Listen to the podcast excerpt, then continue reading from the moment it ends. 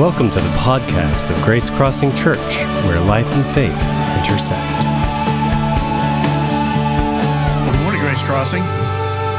It certainly is good to be back with you again and to be with you as a part of this series, Rest in the Mystery.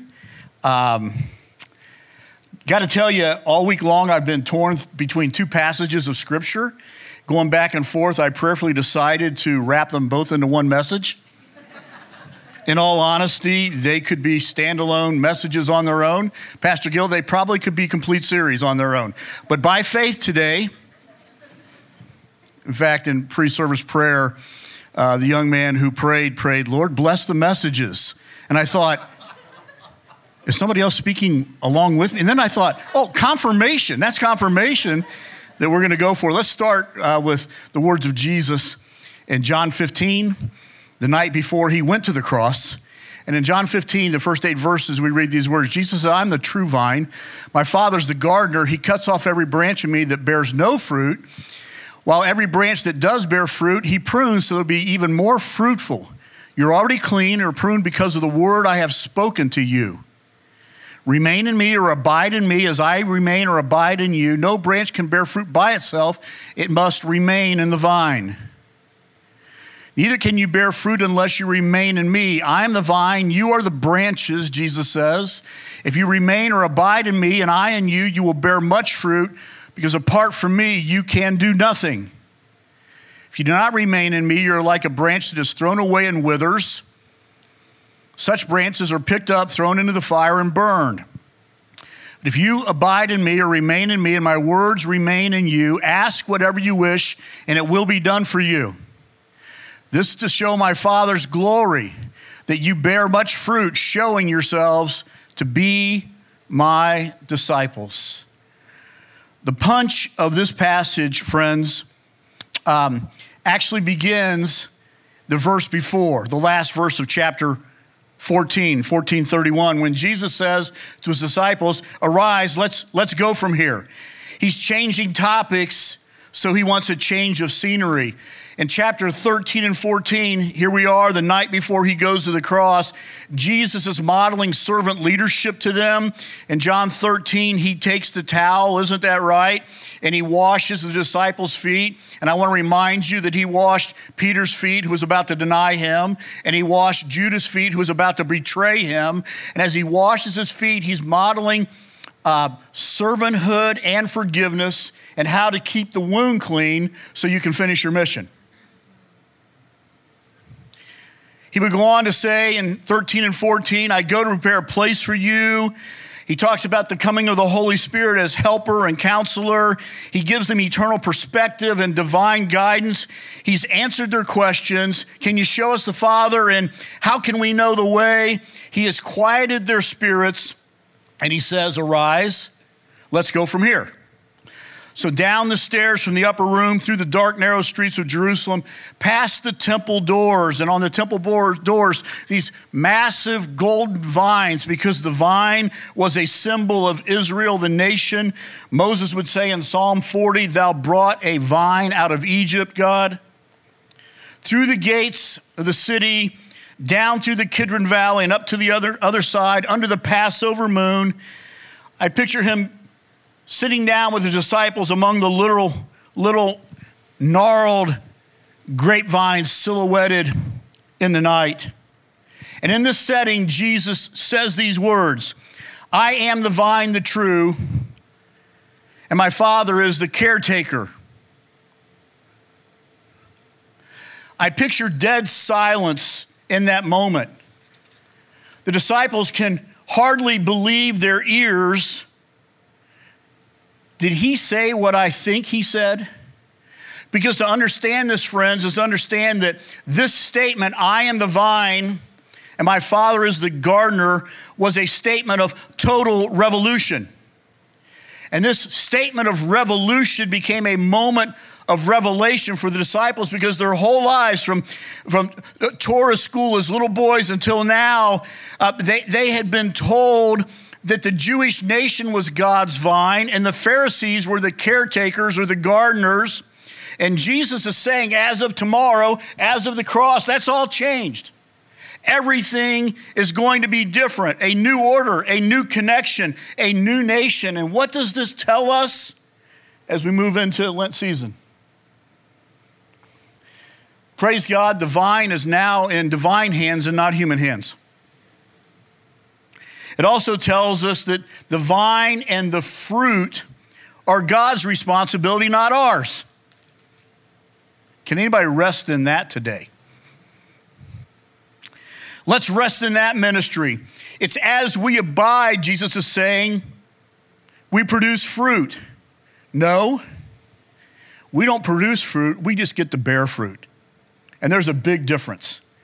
We don't just produce fruit, we, we, get, to, we get to bear fruit. Here, here's the truth when you and I said yes to Jesus, we joined a revolution.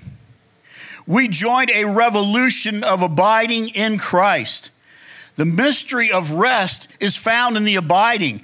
And, and we bear fruit as a branch by simply resting in the vine, Christ Jesus. I, I want you to take a minute and try to picture a little branch with me, all right? Have you ever looked at a tree in your yard or a bush that is fruit bearing or something and you and can you can you just imagine a little branch grunting and groaning and straining to try to produce a grape or produce an apple. No, they don't do that, do they? They're, they're just resting in the vine. They're not trying to pop out grapes, they're not trying to pop out apricots. Andrew Murray said it this way Listen to the little branch. I know you are a wise man and can do many wonderful things, but I have one lesson for you. With all your hurry, all your effort in Christ's work, do you ever prosper? The first thing you must do is come. The first thing, the first thing you must do is come and rest in the vine, Christ Jesus. The mystery of rest is in the abiding, in the remaining. The mystery of rest is staying put in Jesus Christ. And our part becomes very simple. Our part is just to keep the connection clean and to keep the connection strong. Our part is abiding and remaining by reading and praying and serving and obeying. To trust in the mystery of abiding that will bring kingdom fruit in and through our lives. Because make no, don't miss this. Jesus is after you and I producing fruit for his kingdom being involved in what he said at age 12, the father's business, producing fruit. Hudson Taylor called John 15 his spiritual secret after years of laboring and straining and pushing and wearing himself thin in ministry in China. He has a revelation. And he writes this he said, As I thought of the vine and branches, what light the blessed Spirit poured directly into my soul. And the sweetest part is the rest which full identification with Christ brings. And he would go on to say this the branch of the vine does not worry, the branch of the vine does not toil and rush here to seek sunshine and rush there, rush there to find rain. No, it rests in union and communion with the vine. Let us so abide in our Lord Jesus. Let us so abide in our Lord Jesus. And Jesus was going to teach in John 15 no fruit? Okay, let's take it away. And as he talks about branches bearing no fruit, this was Jesus' issue with the Pharisees because the Pharisees were more about religion than relationship and serving God was more out of duty than delight. It was joyous religious activity and not abiding in God. And branches were removed for two reasons to protect against disease and to preserve the sap. They call it wildwood when a branch grows uncontrollably, but, but as we bear fruit through this mystery of abiding, Jesus says, you're going to get rewarded as you bear fruit. You know what the reward is? pruning. Thank you very much, Jesus. It's, it's pruning. And Jesus said, pruning happens that we might bear more fruit. And I want to remind you today pruning is not judgment, friends. Pruning is a sign of health. Pruning is a good thing. Uh, and it's not always having bad things pruned away. Sometimes it's good things pruned away to bring greater things. Sometimes it's the extra things pruned away to bring the essential things to the forefront. Pruning is not a bad thing. Why pruning? Because again, the sap in a branch from the vine has to travel the length of that branch to be able to produce the fruit. So it stands to reason the shorter the branch, the less sap has to travel through the branch so that it can produce greater fruit and sweeter fruit. And that sap, we don't have time to get into it, is a beautiful picture of the Holy Spirit flowing from the vine through the branch, you and I, to produce the fruit, the fruit of the Spirit. And as we're pruned back, the fruit becomes bigger and the fruit becomes sweeter. The fruit of the Spirit. My friends in England have a saying for the best roses next season, let your worst enemy prune your rose Anybody here in a pruning season right now? I want to say, take heart. As we sang earlier, God has not abandoned you. He's just getting you ready, praise God, for greater fruitfulness. Isn't that right? So I want you to see this progression. Jesus says through the passage fruit, more fruit, much fruit. Fruit, that's a sign of health. More fruit because he prunes you, all right? The Father prunes you. And then Jesus talks about much fruit in verses 7 through 8, and he says, much fruit comes through asking. Asking. That's a message for another day. For today, let's just rest in and learn from the mystery of the vine and branches. Another teaching of Jesus on the mystery of rest and found, is found in Matthew 11, three short verses, one of my favorite passages in the Word of God.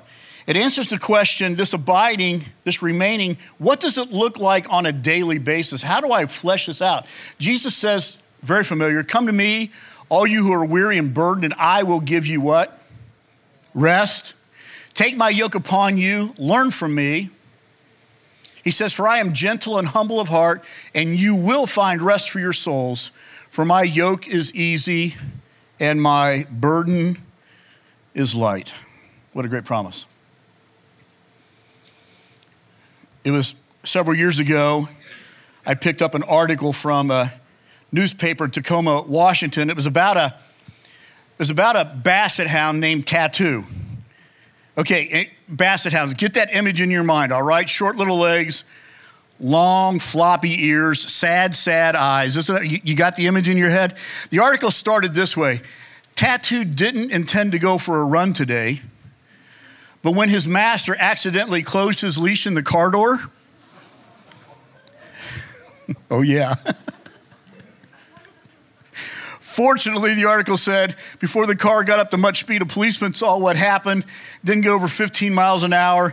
Tattoo took a few rolls and tumbles and was definitely worse for wear, all right? But the article ended by saying simply, Tattoo hasn't asked to go for a run since.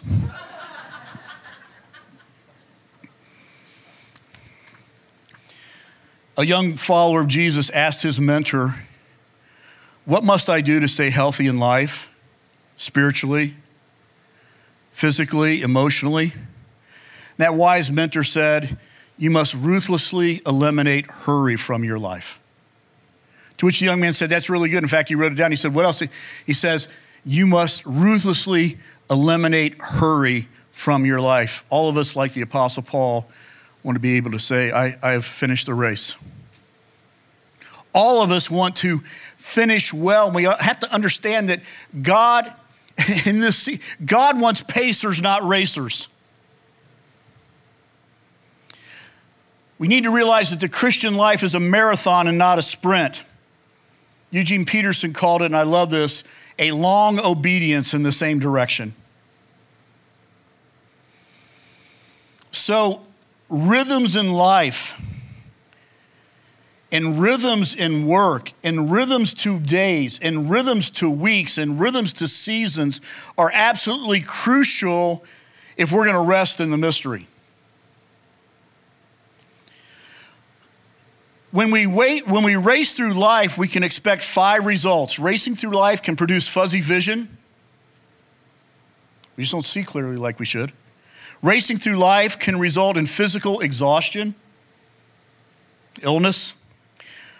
Racing through life can lead to a diminished capacity to love. No matter how much we care, no matter how much we want to show love, racing tends to shrink our hearts. So we can't exhibit the care for the people we love like we really want to. Racing leads to a shallow life and can lead to using people and manipulation and shortcuts, which all do injury. That's why Jesus says, Come to me, all you are weary, and I will give you rest. And in these three short verses, there are three key directives from Jesus. I believe for pace in life, for balancing family and work, Three directives when Jesus first says, Come to me. He simply says, Come to me.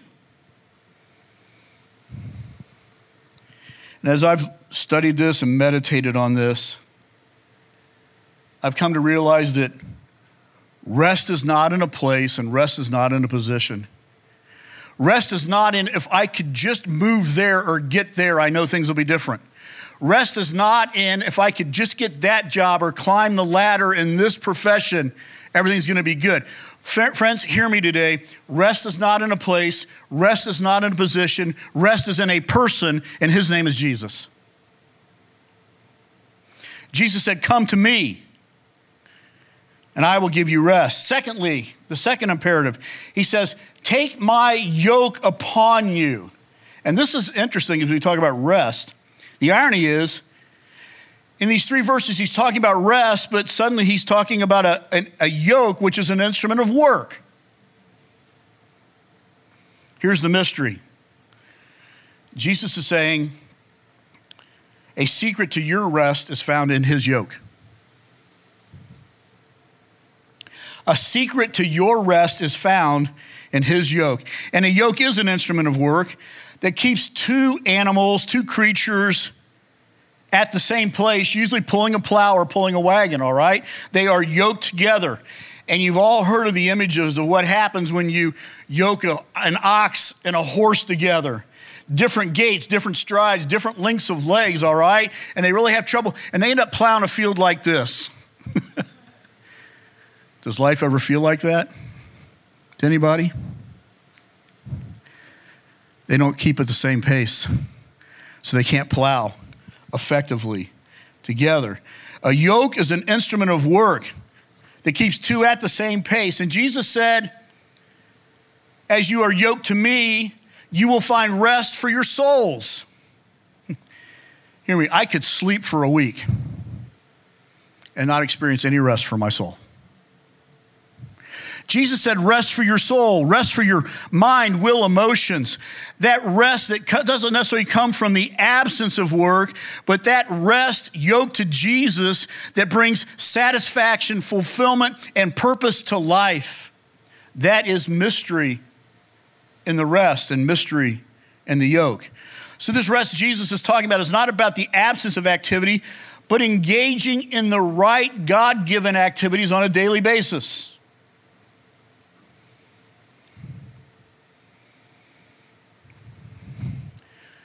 When you're yoked to Jesus, you will be pulling something. I'm going to say that again. When you're yoked to Jesus, you will be pulling something. And it is a key to soul rest. Jesus, when we came to Jesus, Jesus didn't invite us just to hop a ride to heaven. He said, Join me in my yoke. Join me in my purpose. Join me in my work. Let's plow this thing together. Jesus isn't inviting us to hop a ride, but to pull with him. To not be pulling the yoke with Jesus. This is kind of a harsh term that God just dropped in my heart, but it's like kingdom welfare. And I know there are seasons of life where people need to rest and not be involved in any activity. But the normal Christian life is about having a job assignment in the kingdom and working with Jesus, pulling that yoke. And in that is incredible freedom and purpose and release. Mind, will, emotions satisfied. When we are yoked to Jesus, we will be pulling something. Finally, Jesus, the third junction is learn from me. Come to me, take my yoke upon you. Thirdly, learn from me. We must learn and practice the ways of God in work and rest.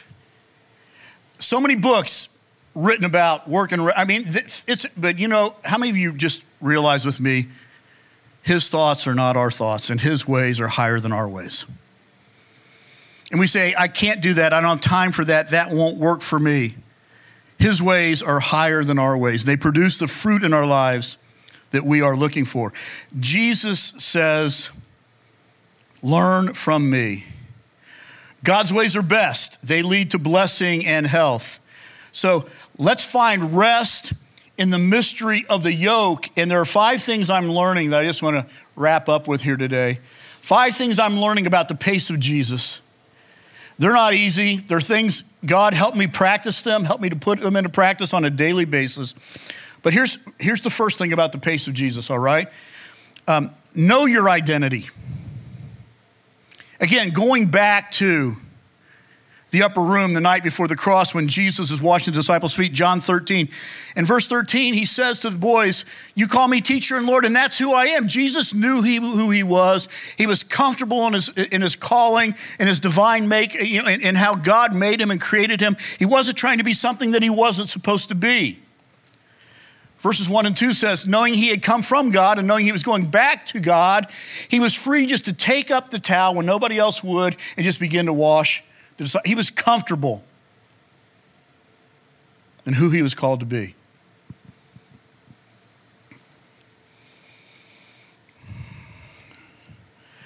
When you know where you've come from, and you know where you're going, you're just free to serve and do whatever's needed in the moment. Anybody know where you've come from? Anybody thankful you know where you're going? You're free just to pick up the towel whenever the need arises.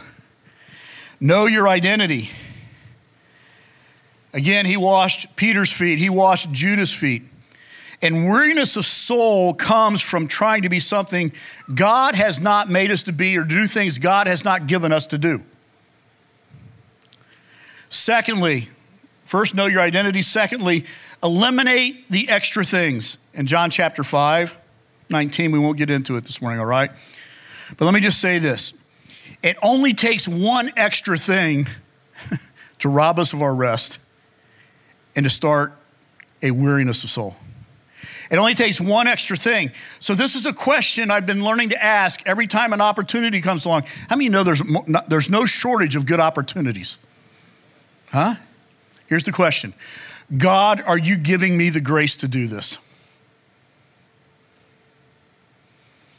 Because if it's not God's idea, no matter how good of an idea, if it's not God's idea, then where's the energy going to come from to make it happen? It's going to come from me. Instead of God's grace, outside help to accomplish the task. So know your identity. Eliminate the extra things because weariness of soul comes from doing things God has not given us to do. So here is a very important word to learn in the Christian vocabulary. No. No. Don't use that word to dodge things that God's giving you to do. But learn to say it to eliminate, all right, the extra things. Thirdly, overcome the fear of man in John 11. We read about Jesus and Lazarus, all right? The fear of man, let me just define that real quick. The fear of man is like a snare, it's like a big old bear trap that immobilizes us. By definition, here's one definition of the fear of man, all right? Being more concerned about what God thinks than people think. How many know that's a trap? When we're, when we're more concerned about what people think in something than what God thinks on it, we're in trouble. So, overcoming the fear of man, Jesus and Lazarus. You know, the word out, went out from Mary and Martha Jesus, you got to get here as quick as you can. Our brother is really, really sick. And the Bible says Jesus waited three days before he went to Bethany. By the time he got there, Lazarus was dead. The girls were distraught. Where were you? Why didn't you come earlier? They were not happy with Jesus at all until you get to the end of the story. You see, if Jesus would have moved on their timetable instead of his father's timetable, they might have experienced a healing, but they would have missed a resurrection. It's important as followers of Jesus that we understand people push, but Jesus leads. And yoked to Jesus, we follow his leadership and we do not succumb to the push of people in our lives. Let's avoid the fear of man and embrace the fear of the Lord in our daily pace with Jesus. Number four, remember the Sabbath. Mark 2 27. It's part of the pace of Jesus. He said the Sabbath was made for man, not man for the Sabbath. The Sabbath was made for you to build in the rhythm of rest. It's part of the mystery. So let me ask you today how's your one in seven going? Honestly, how's your one in seven? Even God the Creator rested one day in seven. Who we think we are? Even Jesus found a way to take a nap in the midst of one of the storms of life. So let's remember the Sabbath. And finally, let's prioritize primary relationships. Jesus did that. He spent the most time with the people that were most important in fulfilling his mission with him. He loved the crowds. He put up with some people from time to time. But he prioritized primary relationships in life. So let me ask you what, inter- what relationships in your life energize you? Who's your Paul, that older mentor that just speaks into your life and encourages you and helps you move forward? Who's your Barnabas, that best friend, kind of iron sharpening iron that you're really close to, that can ask you the tough questions? Prioritize those relationships. By contrast, who robs you of time on a regular basis that you got to start saying no to? Who needs your time and needs you to be that Jonathan to their David? Prioritize primary relationships as part of Jesus' pace in life. Prioritizing primary relationships in our families. I, I, I, I can't, t- please block the time, guard the time for spouse and kids. Block the time and guard the time. If we wait for it to happen and we never get around for it to happen, I, I, I went through, gosh, when we were planting our church in Cleveland, Ohio, that became the joy of our hearts, and ministry was incredible, and God was blessing. I can just say I was doing ministry in a way that was fruitful but fatal for me. Fruitful for others, but fatal for me. And, and I had to hit the brakes. Our relationship was good, the relationship with the kids. But let me just say this when your daughter says to her fiance, I wish you would have known your dad when, you know you're pretty toasty. And that's when God said, It's time to prioritize. It's time to block out the time. Tuesday night, this is a pastor secret. Tuesday night became Becky and I's date night. And from time to time on Tuesday, I have somebody call me and say, Hey, Pastor, I need to talk to you. It's pretty urgent. What are you doing tonight? And I would, with clear conscience, say, I'm sorry, but I've already got an appointment. Wasn't their business know it was a date with my wife. Unless it was an absolute emergency, that got protected. So prioritizing primary relationships. Block the time, guard the time. I, I was, um, long time ago, one of my favorite teachers as a pastor was John Maxwell. He was speaking at a conference in Northeast Ohio, not far from our home.